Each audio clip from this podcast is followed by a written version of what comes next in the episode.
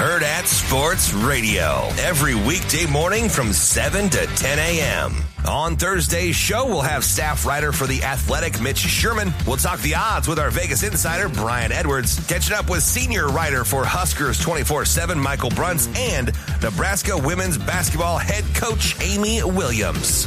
Take a dive into the latest news and all things sports. Hurrdat Sports Radio with Ravi Lula and Damon Benning.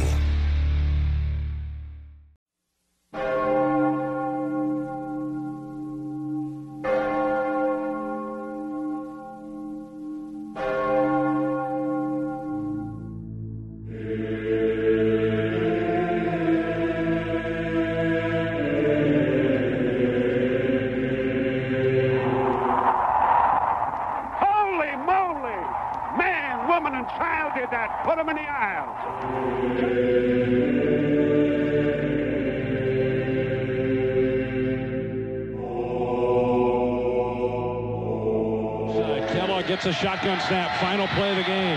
Ron waiting for the wideouts to get downfield. Launches the throw down toward the goal line, going up. Ball tipped in the air. Caught, touchdown, Jordan Westerkamp. Nebraska wins the game on the final play of the contest. Oh, baby!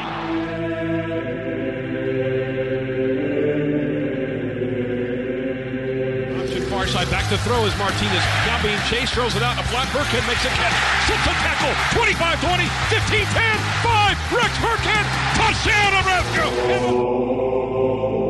Welcome to Church of the Corn, everybody. Thanks for joining us here on March twenty-sixth. I think I put the twenty-fifth on here. I did. Oh, well. Whoops. God uh, damn it. Yeah, we're off. You slapdick. You know, I had all this time to do it because I literally didn't even send the invite out until about three minutes ago, and I still screwed it up. yeah, yeah. It, it's all good. It's all good. Um, Drake, how are you, my friend? How was your weekend?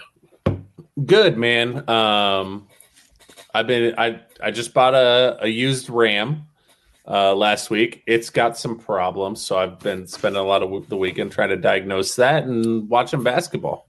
Yeah, it's uh, that's that's always the, well. Since you're going to be getting married here soon, that's all your weekends will be consisting of is fig- fixing problems and eventually yeah, getting yeah. to watch shit on T V. Yeah. So yeah, this weekend has been dominated by the truck.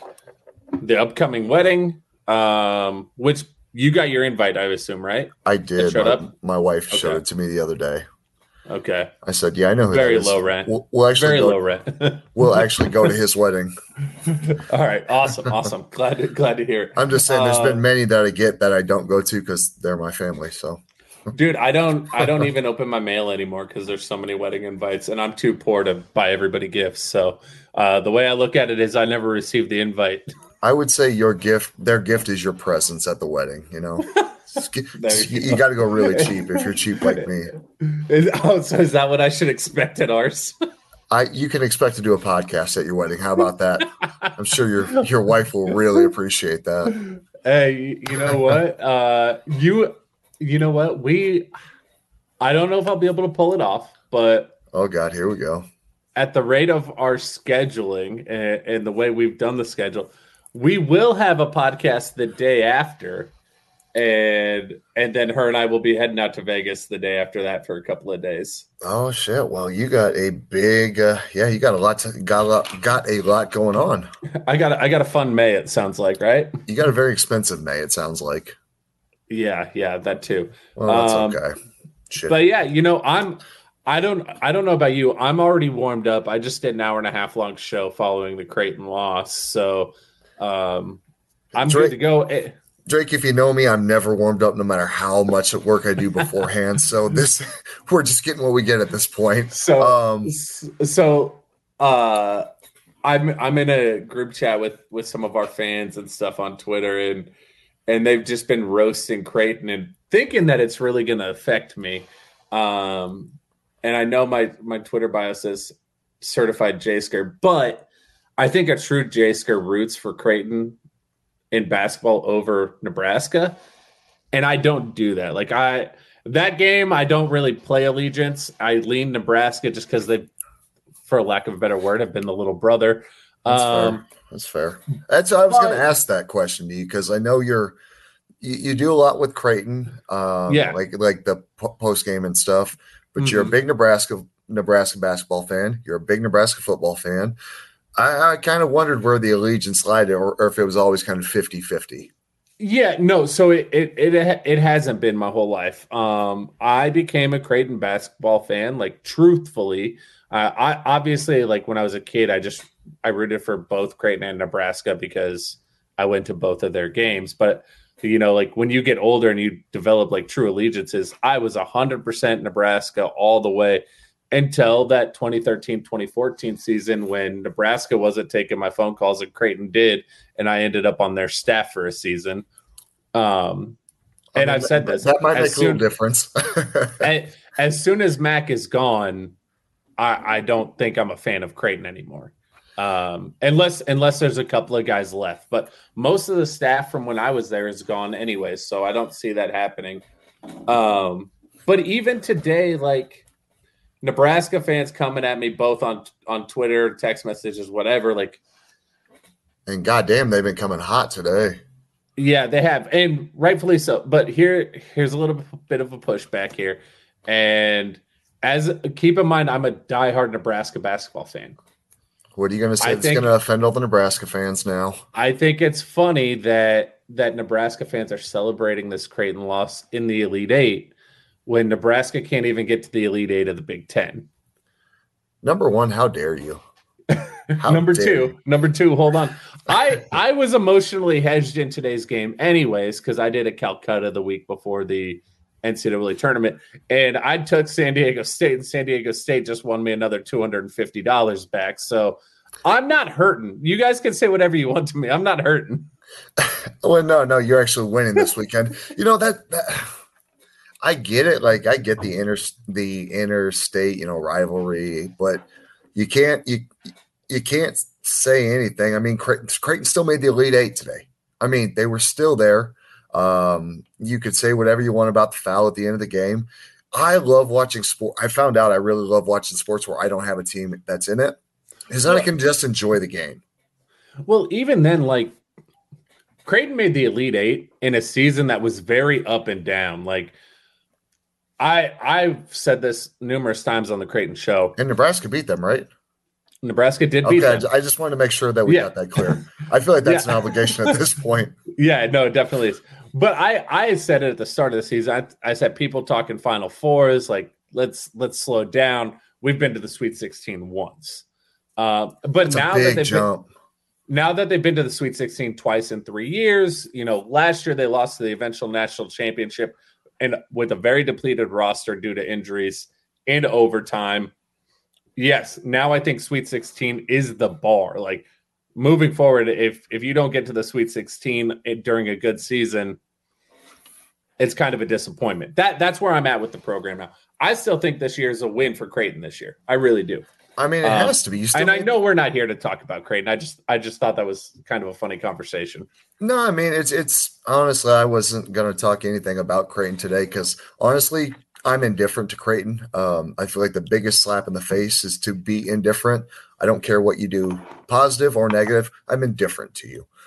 Uh, that's my thing with Creighton. I've never had anything for them or against them, really. It's it is what it is with them. They're but, irrelevant. Yeah, to me, they're irrelevant. Um, but that's that's coming from a football fan that that primarily follows football. Like if they had a yeah. football team, they're they're zero and three against Nebraska, I believe. But we're not we're not counting scores of when Creighton had a football team here. I, I give Creighton nothing but credit for what they've done this year. I, I hate saying that, but they made an Elite Eight. They played within zero point zero two seconds of going to overtime. I mean, yeah. that game couldn't have been much closer than it was. It was well, it was pretty fun to watch. Here here's my thing. Like, so I'm I'm a diehard basketball guy. You know that too. Like my my love for like watching all of college sports, basketball one, football two. Now, if I had to pick a team that I only could watch, it's Nebraska one, Nebraska football one, right? Like that's the way it is. But I love just watching college basketball. And what I what I tell people all the time when they ask about my league, like I root for U N O to be good too. Like you're Nebraska as a guy. Bas- As a, and somebody that at a point in time was very heavily involved in, in high school basketball here not only as a player, but as a coach, and then helping get some of those kids to college. Like, I look at it from a different angle. I want all of the pro, all three of the Division One programs in the state to be very good. I want all the Division Two, all the, and I want everything to be good here. And it's because I feel like our t- our talent level is so disrespected on the national stage for our high school kids. I think there are way, way more div- high level Division One players here than people realize in the basketball world, and so those kids, a lot of those kids are ending up at U N O. Uh, Tredeon Hollins led the country in steals for two years at U N O, um, and he's he's an Omaha Central kid, a kid that I had the opportunity to work with, and I want the state to be represented well. So at the end of the day, when the schools play against each other, do I have a little like if when Nebraska or Creighton play U N O? Yes, I'm. I want Nebraska and Creighton to win that game every time, because those are the big dogs. They should never lose to U N O.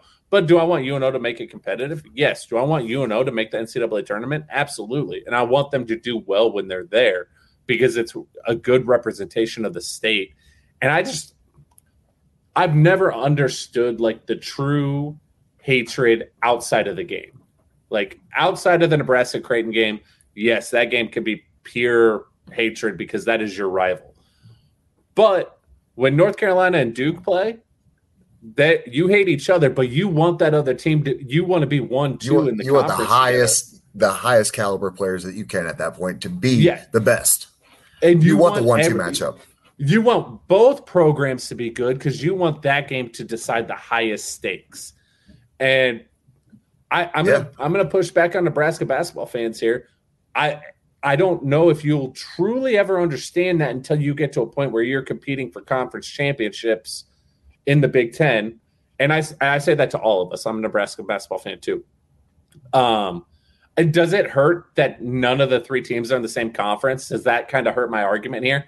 Probably a little bit uh, because, you know, Duke, Car- Duke Carolina, their A C C, uh, you could throw Syracuse and N C State into that argument too, Virginia. Um But, yeah, I just – I want all three of the programs to thrive because it's good for the state, it's good for the high school kids, and it is good for the rivalry when both programs are good. Yeah, I mean, nobody wants to watch a below five hundred team play another below five hundred team because the stakes aren't there. Like ne- Nebraska at one point, I mean, kind of a few times this season, it seemed like the season was going in the dumper. Um, but, you know, you, you take your crosstown rival or cross-state rival Creighton down in a big game that's pretty emotionally pumped up. Like, that's what you want. Honestly, if, if Creighton won every other game, I don't care. But being a Nebraska guy, I want Nebraska to win that one game. You know, it's it's kind of absolutely w- what game means the most to you. Now, that game shouldn't mean the most to you because it's not a conference game, but it is a cross-state rivalry game. So it's going to have some added fire to it, but I want Creighton to be as, as good as they can be leading into that game. It's just like being healthy. I want every team to be one hundred percent, so you got no excuses. Yeah, no, one hundred percent. Like, I get it. My tw- Again, my Twitter bio says certified J-Sker. I don't, I don't think I'm a J-Sker by def- true definition. Um, I obviously want to see Creighton do well because I have friends on the staff, but I, I either – root for nobody or or have a slight lean to Nebraska in that game. In fact, when Nebraska won this year, and it's my first time doing the post game, like people were yelling at, at us at D J's, and we were both kind of uh, like, we didn't hate this game. We don't hate the outcome for this game. Like, uh, you guys are barking up the wrong tree. Well, you know, uh, how do I say this nicely? There's a lot of stupid people out there, so it, it makes sense, and I can't say that much nicer than that. Um, I, I, I'll give one final kudos to Creighton for the, the year that they had. They did. They made it to now the Elite Eight. Now we just got to get Nebraska there. Hey, you now know what? If we yeah, let's get Nebraska just in the tournament at this point. If we can speak that into existence, like it seems like we spoke some other things into existence, that would be super. Hey, um, yeah, uh, you know, last year, last year we saved Nebraska ball. Jack Mitchell said it on our show. That's very true. We did last year. I don't think we did this year. We should have, because I guarantee they would have went to the tournament. Yeah. It's kind of yeah, our we, fault, I guess, at this point. We got to have a Nebraska ball seance. Hey, uh, speaking of Nebraska basketball, uh, obviously I didn't get to join you last week with Sam Greasel, but uh, that was that was a great show, by the way. Uh, I didn't get a chance to tell you. I appreciate it. No, it's, it, Sam was uh, he was fun to chat with. I was talking to him for about like fifteen minutes before we got on too, and a couple minutes after. But man, he's he's just a good dude, genuinely nice guy. And um, you know, I, it's like I said to him when we were closing up. One of the things that I think is going to stick around most for him is the way he was as a person. Um, mm-hmm. You know, when you have a kid run up to you, and that was a big thing he said is, anytime I have a kid run up to me or this or this or this, I do not leave them hanging. I take the autograph or I take the picture with them. To me, that's a sign of what, you know, uh, how great of a person he is, and whatever professional league he goes to or professional team gets him, man, they're, they're getting a hell of a person. Yeah, absolutely. And uh, no, that that was a great show. Sam Greasel's a great kid. Um, I wish he, we could have got him for another year. Uh, absolutely. Just because his him and Derek Walker's impact on this program, I hope, will be felt for years to come. So, oh, I agree with you one hundred percent. Like what they did for that locker room, not necessarily on the court, but in the locker room alone, like setting the what the what you have to do to be successful in that locker room. Like that, that was huge for this year, I think, with those guys especially. Um, I, one of the questions I did ask Sam, yeah, obviously said if he had another year, he'd come back to Nebraska. But I asked him, I go, well, where would you go outside of there? And one of the teams surprised me, and one of them didn't. Um, Michigan State did not surprise me because Izzo, but Northwestern did kind of surprise me. Yeah. But he gave kudos to the to the coaching staff on both of them and said nothing but great things about him. And that was the big drawing point. You know, if he can if he couldn't come back for to Lincoln for one more year, it was kind of the the coaching staffs that seemed to have good relationship building. So yeah, I don't know if I'm picking any Big Ten school for basketball personally. Um, That's what I thought too. I would have went toward the coach. Again, I would have went like U C L A. Once again, for about the take out a couple Final Four appearances for about twenty years. My argument that the Big Ten is the most overrated basketball conference has been validated. We have not won a title as a conference since two thousand, and wow. we have the least am- we have the least amount of Final Four appearances out of all Power Six conferences. So that was another question: was do you think the style of Big Ten play? Um, Not so much players, but play has been a detriment to what the Big Ten's yes. seeing in, in postseason play. And I, I kind of thought the same thing, and it was a question he kind of pondered as well. But I, I think a lot of us think that the style of play of is what's the detriment at this point. Um, it's hard to believe I've been beating any drum for over ten years, as I'm just about to turn thirty-three. But I've been beating this drum since I was in high school, so it's been over ten years. Uh, well, unless you didn't graduate until you were twenty-three, then I would have to agree with you. Yeah. Uh, I I just I was talking to uh, I was talking to a, a basketball friend of mine this week, and um, he's an Iowa fan, and we were just talking about it. Boo. You know, you have you have Luka Garza and Kofi Coburn, two multi-year All-Americans in the Big Ten. Back to the basket centers. Their teams get bounced early in the tournament. Um, Purdue this year, I, they were like the number two or the number three ones. They were the second or third one seed. Bounced first round, only the second number one seed to lose to a sixteen. Like that's insane. the the tournament, it, and I'll I'll go out on a limb here and say this too, like.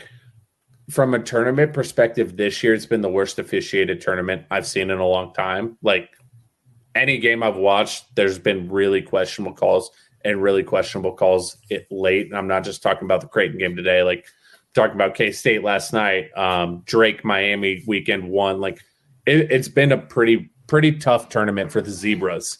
Um, but overall, the N C double A tournament is geared towards talented guards. Like they want pace of play, they want freedom of motion, and in the Big Ten, where you get to hand check and practically play football on the hardwood, come March you don't get away with that. You don't know how to adjust because you just did it for twenty-four games.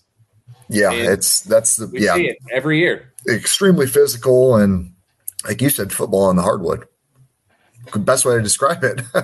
Yeah, no, it's It's it's ridiculous. And the thing that the thing that drives me the most off the walls bananas about it is there are guys that I will watch referee. Like, I'm so in tune to college basketball. Like, I recognize college basketball refs by name, and they don't get near the time on the T V that a football official does. Um, I will watch a guy ref like a Big twelve game on Thursday night. Saturday night, they'll be in Lincoln, and their officiating style does not match at all because the conferences are so different. And I don't, I don't know if like the head of officials for each conference, like they, they have like their own protocol of how they want things to go. Or if an official just knows, hey, I'm, I'm on a home team's floor in a totally different conference. Reputation. This shit's about to get wild if, if I call it this way.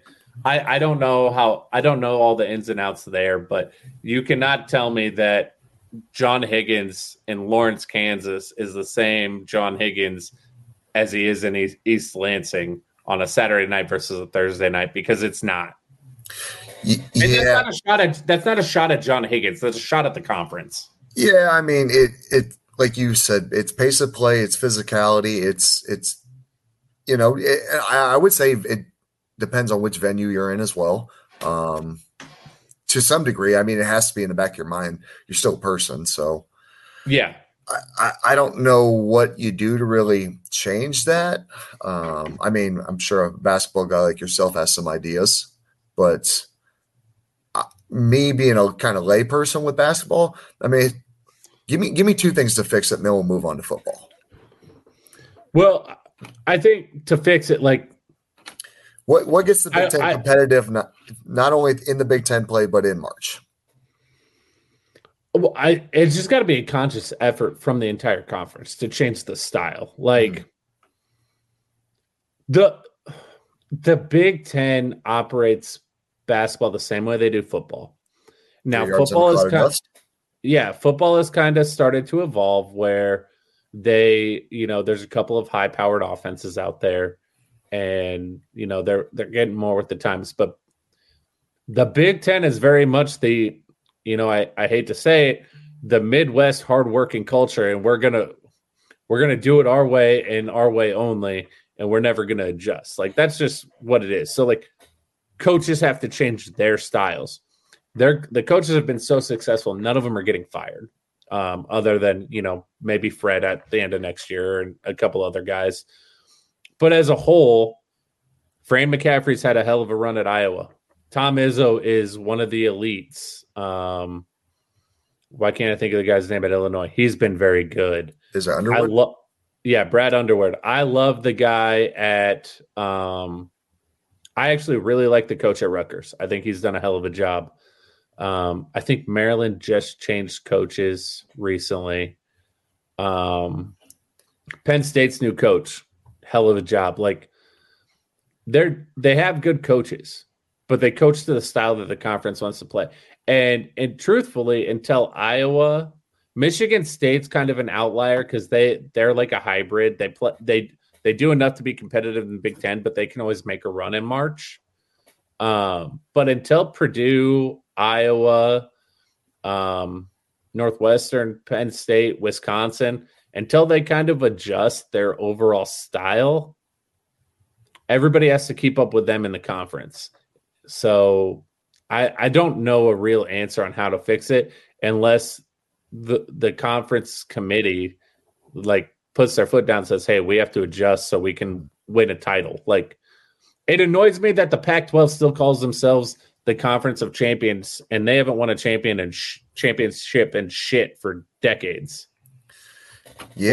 Last, last Pac twelve title was, I guess Oregon State won a couple in baseball, but out, let's talk. Let's talk the two major sports: men's basketball, men's football, or only men's football. Um, U S C oh four, oh five Yeah, oh four, the U S C title runs. Yep, uh, that was it. One of which has been vacated, I believe. Uh huh. Yep. Well, that's and that's bullshit anyway. Give Reggie back his Heisman too. Yeah, yeah, one hundred percent, one hundred percent. But my point is like. Pac twelve Pac twelve's doing more than, than the Big Ten on, on both of those fronts. Well, not football, but they're doing they're doing a hell of a lot better job in basketball. Yeah, I mean, yeah, they uh, they've had they had a lot. I can't I, I can't remember how many teams they even had this year in the in the tournament, but I know they had a pretty pretty good showing for the most part. Um, I think it's ridiculous that the Big Ten continually is like up there with the most teams in the tournament. I don't. Dude, dude, I mean, uh, get me off the Big Ten because I, I could do this for a week. Okay, well, we'll get you off the Big Ten. Let's talk recruiting then, because it was a big recruiting weekend. Yes, it was. Um, biggest one of all time, I would say, talent-wise, talent-wise. Um, oh, yeah. The amount of dudes that you had that were five-star and four-star, um, you know, obviously it was headlined by Raiola. You had uh, Baker, who actually seemed to have a great time here in Lincoln as well. Mm-hmm. Uh, that the tackle. And then if you get the tackle, hopefully you can get the running back who said himself, uh, when I'm running behind him, no, I, I, I know there's yardage there because yeah. I'm confident running behind that guy. Um, you know, he had Nelson, Gradney, now, who's already on, committed, but Carter Nelson. Yeah. Is it crazy to you that he is getting looks at from Georgia and Bama already? It is, because when I looked, I watched a lot some film on him, and um, he is physically very talented. But like it, it, I don't know. It's it seemed like that kind of bully ball thing where he's just bigger than everybody. So that's yeah, not fair so, to him. But he's a very talented kid. Yeah, I I just I think it's weird when we have small smaller class kids getting recruited by by Division I programs, let alone back-to-back title Georgia. Yeah, and, when they come sniffing around, so, there's something and there. The perennial powerhouse of Alabama. Uh, but what's even more interesting to me is on three has Nebraska one, K-State two for him. Yep. Well, like, it's even more wild to me that K-State is ahead of Georgia and Bama. Like, obviously, I think Nebraska's ahead of everybody in his recruitment. I just think it's wild that K-State's number two. I do too, but the only thing I could think of is you've got a great relationship with Colin Klein and you've got a great relationship with Kleiman. That's all I could think of. Um, the and, relationship. And proximity, like, yeah, you know, and, the Ainsworth and, family. And Manhattan aren't as far as, you know, Athens from Ainsworth is. Yeah. I, I do. Th- I, I agree. It is kind of crazy because he plays eight man football too, I believe. Um, Are they that small? I, I, I for some I'm reason I thought it was eight man. eight man. I thought it was eight man. I could be wrong on that, but I could have swore it was. Um, and for him to get love from, like you said, the defending national champions, like, oof. I mean, it's it's good Nebraska got in there early. But that tight end room, if they can get him and a couple other guys like Flynn uh, that they offered as well, and I thought they offered one more big one from uh, Missouri. Where the what the hell is his name? Um, damn, uh, Jaden Riddell. They can get those three. That tight end room is looking completely different than it did, body wise and athleticism wise. Yeah. Plus, who who you have leading the tight end room this year? Yeah. If uh, Fedoni can come back healthy, which it sounds like um, Rule is, and Eric Gilbert, kind of, and kind of treating him with kid gloves. And if you can get a healthy, mentally focused Gilbert, like that's a dangerous twosome at tight end that mm-hmm. has a lot of potential. Yeah, this this recruiting class was was so. Im- this recruiting weekend was so impressive. You had Ryan Wingo. Um, Williams Nwarni. Nwarni. Yeah. yeah, the top. Uh, I think she, he's number – he was top ten in the country, but he's number one in his position. Yeah, he's number one in his position, number one, nine nationally. Yep. Um, we're, we're on the outside looking in there, it looks like, but sounds like he really enjoyed the weekend. Yeah, you know, it, it sounds like they – They did um, exactly what this weekend was supposed to do.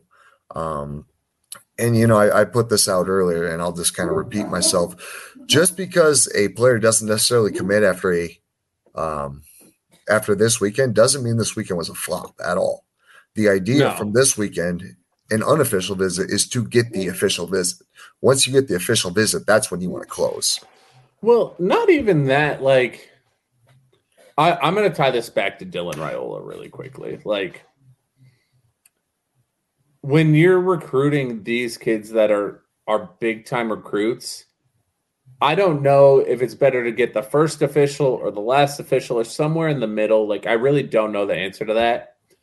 But if these kids have multiple O Vs scheduled, like, keep in mind, like, you have to rock out the weekend that they're here because – and that comes from us too. Like, fans, keep hyping them up because there's a couple of these guys that have posted stuff from visits from other schools, and the comparison to the interactions they get from Nebraska fans versus, you know, X Y Z school fans is astounding. So, like, Dylan Raiola, you and I are kind of in the same boat here. I I kind of secretly think he's he's been a soft, silent commit for a little bit. He wants to know who else will come, and I think that's why he's making so many unofficials. Uh, this weekend was ob- obviously an O V for him, I believe, but I think he's coming here so often unofficially to help peer recruit. I, mm-hmm. I think he's a soft commit, but you know, we got to land some of those other guys for him to be a hard, hard commit and make it public. Yeah, that that's why I landed too. Is I think I thought he's been committed for quite some time now. Um, just kind of a handshake agreement under the table between him and Rule that says, um, you know, obviously I want you to take all your officials. I want you to make sure this is the right place for you, because for him to commit to Ohio State and then decommit and then commit to another school and then decommit. At that point, it's no longer a school problem. Now it looks like it's a you problem. Yep. So if you can keep it looking like a school problem, hey, that that's perfectly fine. Um, I think part of that handshake agreement is, Nebraska, you have to show us that you can put a product on the field, or at least make an attempt to get these high-caliber guys in to take the next step to become a winning program. I think that's the other part. Um, yeah, absolutely.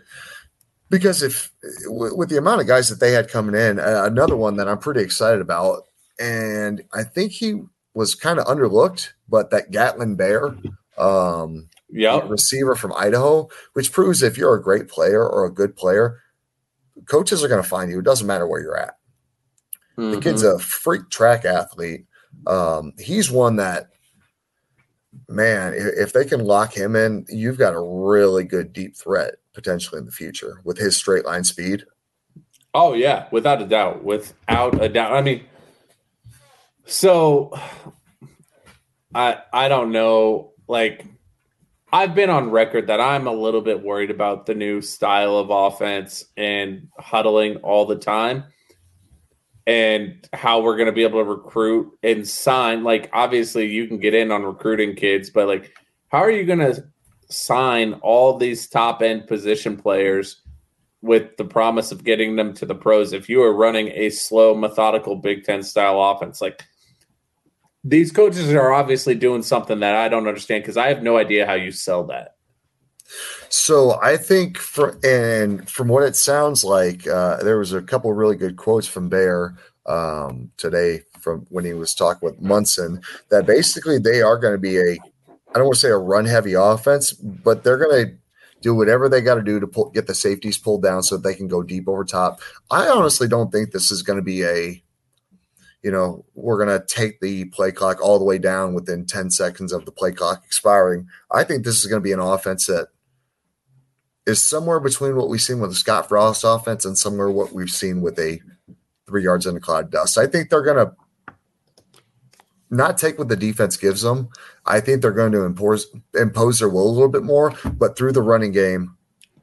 And and I don't think it'll be a, I think it'll be more of a muddle huddle where it's, hey, let's, let's, you know, we got these guys in, you guys stay out there, and we, we're, we're kind of no huddle a little bit more, I guess. Yeah. Okay. Okay. That's, that's kind of my read on it and what I think it'll look like, but shit, you never know with, with what comes up throughout spring. You know, I don't yeah, for think sure. They'll change the entire scheme, but you might have to throttle back or throttle forward on how fast you want to play the game. Yep. Okay, so you said you thought we locked up a couple of these guys this weekend. Who do you think we locked up? I, I do. I think we got two. I think um, the two that we have – and I don't know if they'll announce, but I think we got um, – obviously we had Gradney already, but I think Ian Flynn, um, the tight end from Texas, I think he's in, and I think Gibson Pyle. I think those are my two that I think Nebraska locked up this weekend. Okay. Um, and and honestly, Pyle, so he's a right tackle in uh, Texas right now. I I could see him moving inside to guard and being a dude that could really move the pile. You know, he's he's a nasty player. He's six foot four, two seventy-five right now. He's got some mobility, but I just I'm not sure about the uh, footwork on the outside. Yeah. But then that footwork on the outside, you've got some rare athletes out there that are playing that position, you know. It's you you got to be able to be quick and nimble to move with a freak athlete that runs a four five or a four six as as a defensive end. Okay. I so, can I, I I'm not gonna argue with any of that. Um you know, one Which that is I, kind of my, my role on this podcast is to just argue with you. That that is very true. That's why I keep you around. Uh, no other takes. Um There's just if, if I had to, because you had the list pulled up. If there's three dudes from this weekend, and I'll include um, Thursday and Friday. No, let's go all the way back to Monday the twentieth, because that's when Willis McGahee the fourth was here as well. Mm-hmm. So going all the way back to the twentieth of last week, not including Dylan Raiola, because we both think he's already in the class. Give me three recruits that you think Nebraska has to sign that we had visit in the last week. Oh, and then it's, it's not counting Raiola, because I've I've got three, yeah. and I, obviously I, one of them's an offensive lineman. I I think you need to get get Gibson Pyle. Um, you need to get Caleb Benning, and so Jim in Minnesota's been really high on Caleb. I I am too. I. I think I think he's al- undervalued in yes. terms of his recruiting ranking at a three-star. Um, and I think part of that simply is, A, the the level of talent in the state. Let's call it let's call it what it is. It, uh, now, it, is it significantly better than where it's been? one hundred percent. Um, but I think it's still disrespected to the point where when you have a guy – that is, you know, somewhat dominant on both sides of the ball, that they actually get hurt more than they get helped. So I think I think Caleb is undervalued because he's so good on both sides of the ball, and and the recruiting, you know, gurus, we'll call them, are are penalizing him based off of that. Um, which I know sounds really stupid. It does. It doesn't make a whole lot of sense. But, it, you know, when you go into places where there's not a lot of talent and you can dominate, people people want to know, like, can you do that against the higher the higher caliber? Which is kind of why I'm surprised that Nelson isn't getting penalized. Yeah, and and so, like, that, you know. It's kind of that weird double standard, it seems like. Yeah, it, So, like, obviously that's a good counterpoint to what I'm saying. I just really feel like Caleb is is better than what he's getting credit for. Oh, I agree. I think he's a tremendous athlete, not only on the on the football field, but on the basketball court as well. I mean, he's he's got great ge- great genetics. I mean, uh, he, he's a baller. I just I think he is a four-star player. And like you said, I think he's getting disrespected right now. Yeah. Um, and honestly, man, so like we both know line is important, right? You can line give me four, I guess, Drake. I know how this no, works. Line, line is super important. I, what I'm saying is I'm leaving line out of this because A, everybody knows it's important. Okay. But that's fair. I don't think, I don't think you, you get the momentum that, that you, the, that we need going into the twenty twenty-four class with a few of our first commitments being on the offensive line. Mm-hmm. I think the momentum comes from the high level skill players. So my, my, my true three are Nathaniel Frazier, um, Mario Buford. And, and then I'm, I'm going to go uh, three A or three B in Caleb Benning and Ryan Wingo. Ooh, I I like those picks. Those are really good picks, especially Buford. Um, you know him, being and, and I think Buford is gonna. I think Buford's gonna sign. I, I think they have a real shot at Frazier. Um, yes, I know line is important. Like Brandon Baker is super important. If you can get Brandon Baker, that's Baker huge. Was my number one. So right, if you can get Andrew Sprague out of Kansas City, that is huge. Um, if you can get Jacob Smith, the edge rusher out of Connecticut, that is huge. Absolutely. I just don't think that you pick up the momentum that you, that you want and need with the line guys because they're not as well known, right? Mm-hmm. Like their highlight film isn't impressive to the casual fan. And, you know, do you remember, do you remember when we were in high school and Michigan had Sam McDuffie in his highlight reel of just oh, yeah, the jump. hurdling people? Yeah, hurdling yep. people all the time. He ended up doing nothing in college, but that recruiting class had. But God damn it, did you see that jump? Yeah, that recruiting class had so much hype, and that's what that's what we need right now. We need that, and I, obviously, the day Dylan announces if he, if it is indeed Nebraska, like then everything comes rolling in from everything that you need because mm-hmm. people. Dylan's the type of kid that people want to play with. And they want to go to war for. Yeah, exactly. And that's that was going to be another question I have for you is do you think the momentum, if and when and if he commits to Nebraska, that's when I feel like the, the train really starts going. And I feel like a lot of these yeah. conversations may be had behind closed doors between him and these other guys already. Yeah, well, I so I think like I think a couple of it, a couple of them, it's going to be like domino. Like it's going to go yep. Dylan, Wingo, and like three other guys all in a row, all in the same week. Like um, I, I think there's a, a group of guys that are on board and they are just waiting for Dylan to squeeze the trigger. Yeah, I think a lot of people really like what Rule's doing. Uh, and, and it's not so much like the what Nebraska has to offer, but I think a lot of what his style that's going to make him successful in college again is, is one thing that doomed him in Carolina. It was the relationship building. He wanted to build these relationships with these guys, and he couldn't because he knew he might have to cut them the next day. So that's hard in the pros, but in the in college, you're spending a lot of time building these relationships with these guys, making them comfortable, um, you know, letting them know where they fit in with your program. Like that's the reason that Rule is going to be successful off the jump with no proven results at Nebraska. Yeah. Uh, I, I want to get off recruiting a little bit. Okay. Um, so I I don't know how I ended up in these multiple Nebraska fan group chats, but um, I, I want to touch on the quote unquote temporary suspensions of a couple of players. It was proposed to me, and I immediately shot it down because I think it's dumb. But I'm going to ask you. Okay. And we're gonna we're gonna circle this one around Anthony Grant. Do you think Anthony Grant is being treated to a different expectation, fairly or unfairly, than the rest of the team, and that's why he's away from the team? Um, or, and this this was my pushback. My pushback was if they just don't want him around, they would have told him to leave by now. Yeah, if if the, I mean, it's been proven that this staff is if they don't want you around, you're not going to be around. Um, yeah, there has been a, a pretty large washout of guys already.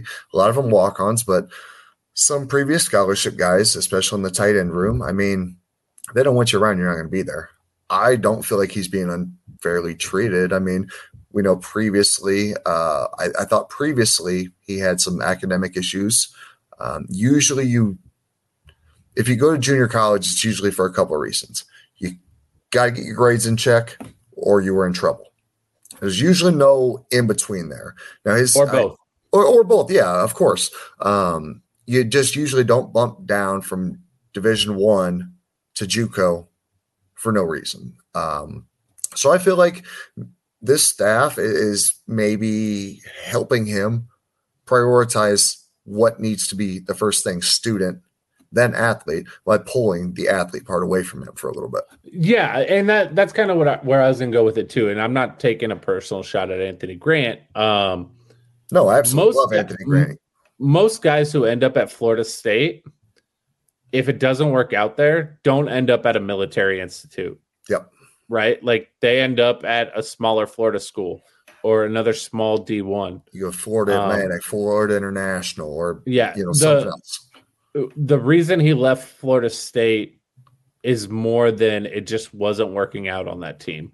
And you, and you know that because of where he ended up. Mm-hmm. Uh, I very rarely know of stories of D one bounce backs to JUCO strictly just to go get more film. Like that, that's not a, it happens. Sure. But I don't, I, that's a big, I, that's a big bounce. I almost know for a fact that that's not the case here. I'm not, I'm not going to say a hundred percent. Um, I, I, I'm not a hundred percent familiar with the entire story of Anthony Grant pre Nebraska. And I'm not going to pretend to be, um, but my point is, like, if Matt Rule, they would have just dismissed him from the team, like, if they didn't want him around. Absolutely. That'd be the easiest thing to do. It frees up scholarship. Yeah. And we already have already to cut over. guys. Like, if, yeah. if you have to cut guys, you're not going to, you're not going to, like, hold their hands and make sure they do their job. You're just going to say, oh, you didn't do it. It's time to go. Yeah. That, I mean, there's no in between about that. You're building a new culture here. And, I mean, you heard it from a couple, I think it was Ethan Piper who said it. We were babied by the last staff. Yeah. And I mean, you know what? Here's my other thing too, Zach. Like, if you are holding him to a higher standard and you are being hard on him, that's fine. Like, you have to, like, when you are a new coach and you're taking over a program at any level, at little league to, you know, flag, whatever it is, like, you hold your better players to a higher standard. I mean, they talk about it all the time. You Bill have to. Belichick, Bill Belichick used to rip Tom Brady's ass at practice, so other guys knew, like, hey, if Tom Brady's getting his ass chewed out, so am I. So I have to be on my A game every fucking day. Like, well, no. I don't, I don't I'm, like this theory that they're being harder on somebody because they don't like him, because that's not true. If they didn't like him, they didn't see a fit for him, he'd be gone already. I can't. I'm not going to hold my starting quarterback to the same standard I'm going to hold my second string punter. My starting quarterback, I know that I need to have him Nat's ass on. So yeah, I'm going to be a lot harder on him than I will than this other guy that's not in the starting picture. Um, I mean, as a strength and conditioning coach, like, I'm around pretty good athletes all the time. And, and even when I'm working with normal folks, pretty good athletes, I'm going to hold them to a much higher standard than I would to someone that's just starting. Like, it's just common yeah. sense. Um, yes. Like, if we're, if we're not going to act like that's the thing for four years, he, he knows the drill. Exactly. At this point, you know what's expected of you. I mean, Matt Rule brought uh, brought it up. You know, when you take over a team that had a, uh, a G P A collective of three point one, you know, they're they're not. It's not like they're not doing what they're supposed to. They're doing exactly what they're supposed to, to a degree, as an yeah. as as an uh, student. Now we got to figure out the athletic side of things. So, I, I don't feel like he's being treated any differently. He may be. They may be treating him. Um, I don't want to say. Little rougher like the real world would, but if you don't do what you're supposed to do in the real world, what do you think it's going to do? It's going to chew you up and spit you out, unfortunately. Well, here's the other thing too, like, maybe I talked out of both sides of my mouth there. I, no, I no, no, no, no, no, no, you're fine. Like, hit, let, let's look at Xavier Betts, for example, right? I I would not be mad if they had a shorter leash on Xavier Betts because of the problems he's been known to have, right? Like, it, it makes sense. It's common you, sense. Yeah, like, in this day and age when things can get out so fast and things can spiral so much fast, like, you can't necessarily let them get away with the old-fashioned Tom Osborne, you know. Boys will be boys. Oh, yeah, he's my he, I'm his only father. For, like, it doesn't work like that now because of the access to social media and stuff. So you have to have a you have to have a talk, a shorter leash on those guys and and be a little bit harder on them. Yeah, I mean, you, you have you have to at a certain point. Um, you just can't treat a fourth year guy like a freshman and vice versa, um, especially if they haven't been ingrained in the culture or anything like that. Like it yeah. makes it's common sense, but specifically in the player development department, like you have more eyes on in an area in in off the field scenarios. Like Xavier Betts' problem was never on the field. It was between his ears and off the field, right? Like, and you know what? we've taken some pot shots at Deion for some stupid things he said and stupid shit. Um, but he did say something last year that I totally agreed with. And, you know, was it when he's wearing his cowboy hat? I don't, I don't know what he was wearing. I just, I read an article. That was a hell of an uh, article, by the way. Uh, he said, excuse me, they need to allow for bigger staffs in college football now, now that players are able to get money. And I don't disagree with that, especially when you have some of these guys clearing six figures at seventeen, eighteen, nineteen years old, because for them, that's life-changing money. Oh, absolutely. And, and so I I do think that the staff should be bigger. And ha- if it's on the field insistence, great. I don't see the N C double A changing that, but um, getting the, allowing them to have more support personnel to help these kids in different ways, because um, you know you know the old saying, more money, more problems, right? Oh, um, absolutely. The, these kids now have even more to worry about. Like, yes, is their life getting a little bit easier because they have money? Absolutely. But is there a lot more to, like, paying taxes? They are paying taxes. That and Nebraska's not an easy state to fill out taxes in. Um, and it's expensive. Yeah, so now they're paying taxes. And those kids are paying taxes. A lot of those kids are paying taxes in multiple states now because, you know, their permanent residence is not technically University of Nebraska. You have to have people teach them how to manage money. You have to, you know, DeColdis Crawford did commercials last year. Somebody has to help him manage a schedule so he's not missing class or workouts and knows when he can make make a an appearance to do a commercial or do an appearance at, at a fundraiser or whatever it is. Like, these kids do need more help managing their day-to-day life now because – We we can't put the toothpaste back in the tube. And, you know, I know from being a former cor- college athlete who also had a job because I was at a different level, it, it's it's fucking hard, man. It, it is hard to manage your day-to-day. Um, and now when, you, when you're thrown into the fact that these kids are signing contracts for potentially up to six figures, some of them poten- potentially seven to eight figures, like, We're we're talking about something totally different now, and and they need that. The N C double A would be doing them an injustice if they didn't find a way to allow schools to build the structure to help them. Yeah, and I think that's an interesting, uh, a really good point because I feel like that's how Rule built his staff with, he, yeah. with having so many off the field personnel. Um, I think it was Doctor Elza from. Uh, Texas, who has a lot, not only a lot of Texas connects, but she she pretty much touched a lot of those lives on a daily basis. So she's familiar with a lot of them and kind of what they face. Um, mm-hmm. And C J Calzado, or, or I know I just butchered his name, but another off the field guy. So I feel like he he's kind of set it up in a way to help these kids be a little bit more successful than than previous, even though the the um, the stuff was there to use. Maybe players just didn't feel comfortable using it. I don't know at this point. Yeah, I don't know either. It's it's I don't know. I, I do really like the way that Rule has created his staff. I think he's built it um, like he would a Fortune five hundred company as far as the levels of what he wants. You know, you've you've got experienced coordinators, inexperienced position coaches, experienced head coach. And I feel like Nebraska's given him everything to say, make this successful at this point. Yeah. Uh, I mean, you know, Rule has the full support of both the fan base and the athletic department. Um, I, I think even if they end up breaking some rules, Trev's going to go, go to war for this guy because that's his guy, right? Um, but I think I think Trev, like, if Rule says he needs something that's outside, that would be considered coloring outside the lines of of the antiquated N C double A rule book, I think Trev is going to, you know, put together a commission, not only of Nebraska, but other schools that are fighting the same problems and petition the N C double A and do a hell of a job fighting that battle. Yeah. It, it seems like whatever, for the most part, that Rule wants, Trev is going to back. Uh, Rule to me just doesn't seem like much of a rule bender. Honestly, he, he seemed like no, a pretty no. straightforward guy, which I honestly feel like is what Trev wants. Uh, it's just yeah. a straight shooter.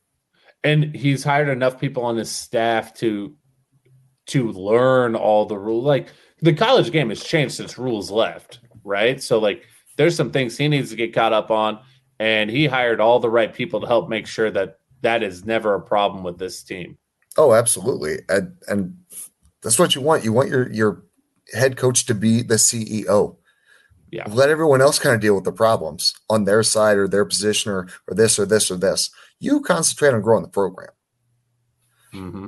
Um, and one last thing, and, you know, I'll kind of harp on this, is if if Matt Rule feels like he's got to micromanage these guys, he didn't do he didn't hire the right person. Um, no. If you feel like you've got to micromanage someone and you, and you don't trust them to do the job you hired them for, you got the wrong person in that position. Well, yeah, and I think Rule hired everybody at their position, at, especially for on-field assistants. He hired grinders. He hired exactly. guys that – not every one of those guys – like him and Tony White don't have a great history together. I don't know if they have any history together, but they mesh well yep. personality-wise. And, you know, a lot of these guys he does have ties to, but – a lot of former they, players, which is, hey, if that's how it works, great. I, who cares at this point? Just make dude, it work. I – Honestly, I think hiring former players is great from a coaching standpoint if they can coach. Like, that's the key, right? Like, not every player makes a good coach. I get that. But, you know, I can tell you from when I was coaching high school basketball, I was coaching for a guy that I used to play for. And when those kids are having problems, not maybe understanding or having questions about why things are done a certain way, being the adult in the room that also went through that exact same thing, you get a little bit more weight with those players, and you, get, you when you go to explain it. I mean, that makes sense. I feel like, and, and not only that, but I feel like there's just a different level of connection because you built that trust. Yeah, uh, with with a guy like McGuire who played under him for a couple of years or and, and or four years. I can't remember what his exact career was, but you've already got the experience to know what the culture he wants to set is. Yeah. So not only are you going to preach it because you've been a part of it, but you've lived it. It's it's it made and, you successful to get to where you like, are. Here's the other thing. Like, this is one thing that I always look for in a coach when they take over. What ha- like if there's turnover on the staff, why is there turnover? Rule doesn't fire a lot of staff members. They get elevated positions elsewhere. Like, he develops coaches. That's why he gets grinders. He wants guys that want his job someday. So he helps develop them. Like, that's the sign of a good coach, in my opinion. And um, I, again, like, obviously he was not my number one pick, and I was not absolutely thrilled when we got him. But the more research I've done, the more I've listened to him talk, the more I've listened to his assistants talk, like, I don't have a bad thing to say. No, he's knocked it out of the park every step of the way thus far, and he's I, he hasn't really had to deal with a difficult situation, but it's amazing how much easier your life can be when you kind of keep your nose out of difficult situations or try to make them, you know, make it happen. Yeah, right. Um, and and being organized, deal or detail orientated, and having a plan all kind of make a difference. But uh, Drake, you, do you have anything else, my friend? No, I'm good, brother. Awesome. Well, it was uh, a blast having you back on here and doing a show with you again. Uh, yeah. Hopefully Creighton doesn't get in the way of that anymore. Uh, I don't. I don't see that happening. No, I just wanted to get one more shot in at Creighton. Hey, um, take those pot shots. I'll take what I can get at this point. Well, everybody, thank you very much for joining us here on Church of the Corn, uh, part one and part two. Um, have a great week, everybody. We'll talk to you later. Have a good one. Thanks, guys. See you, man. Members of the congregation, let's raise our Kool-Aid filled glasses and drink to all the things that were, are, and forever will be Nebraska Cornhuskers. Go Big Red. A Hurrdat Sports Network production. Hurrdat Sports Radio. Every weekday morning from seven to ten a.m. On Thursday's show, we'll have staff writer for The Athletic, Mitch Sherman. We'll talk the odds with our Vegas insider, Brian Edwards. Catching up with senior writer for Huskers twenty-four seven, Michael Bruns, and Nebraska women's basketball head coach, Amy Williams. Take a dive into the latest news and all things sports. Hurrdat Sports Radio with Ravi Lula and Damon Benning.